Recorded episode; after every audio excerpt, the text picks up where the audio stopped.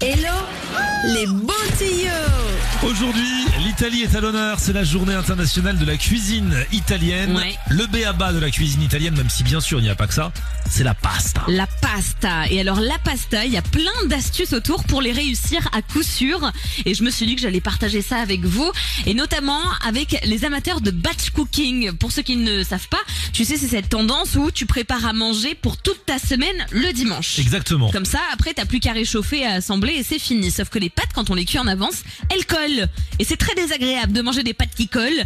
Alors, il y a une astuce de chef, justement, pour conserver vos pâtes et les cuire correctement. Si vous souhaitez les manger sur plusieurs jours, c'est de les faire cuire très al dente, limite pas cuites du tout. Et ensuite, vous allez mettre de l'huile dessus, de l'huile d'olive. Vous laissez refroidir votre, euh, vos pâtes et une fois qu'elles sont fraîches, vous les mettez au frigo.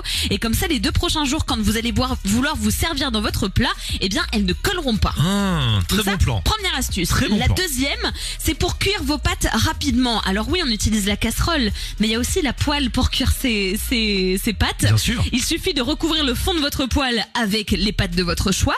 Ensuite, vous prenez des verres d'eau froide que vous mettez par-dessus vos pâtes. Faut qu'il y ait un centimètre de recouvert au-dessus de vos pastas. Et ensuite, vous suivez le temps de cuisson indiqué de base sur le paquet et vos pâtes sont cuites comme par magie. Et les pâtes du lendemain aussi. Les bolognaises du lendemain à la poêle. Ouais. Et bah franchement, ça, ça passe très bien le et un petit peu croustille limite, Ouais, c'est très ouais. très bon. Alors justement quand vous videz l'eau des pâtes, moi j'avoue j'ai appris ça très tard. Quand tu veux vider l'eau des pâtes, tu fais comment avec ta passoire? Bah, je mets la passoire, donc le. euh, ah non, non, moi je mets la casserole. euh, Enfin, j'ai, j'ai- c'est pas. Moi, j'utilise pas de passoire. Ouais. Sont dans ma casserole.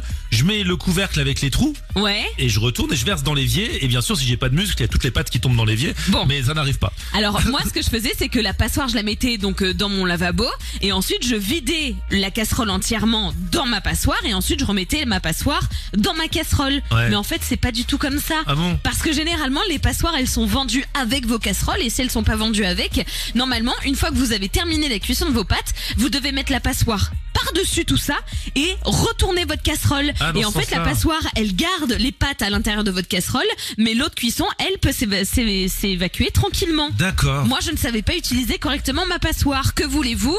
Et alors, dernier petit tips, les amis, arrêtez de jeter l'eau de vos pâtes. Déjà, quand on a terminé nos pâtes avant de mettre la bolognaise ou alors le pesto à l'intérieur, gardez toujours un fond d'eau de cuisson dans vos pâtes parce qu'il y a plein d'amidon et c'est ça qui va créer du liant avec votre Eh ouais. sauce et permettre qu'elle soit bien épaisse et bien gourmande. Vous pouvez également utiliser l'eau de cuisson pour euh, arroser vos plantes Ah pour oui euh, réutiliser. Alors attention, il ne faut pas l'avoir salée pendant la cuisson.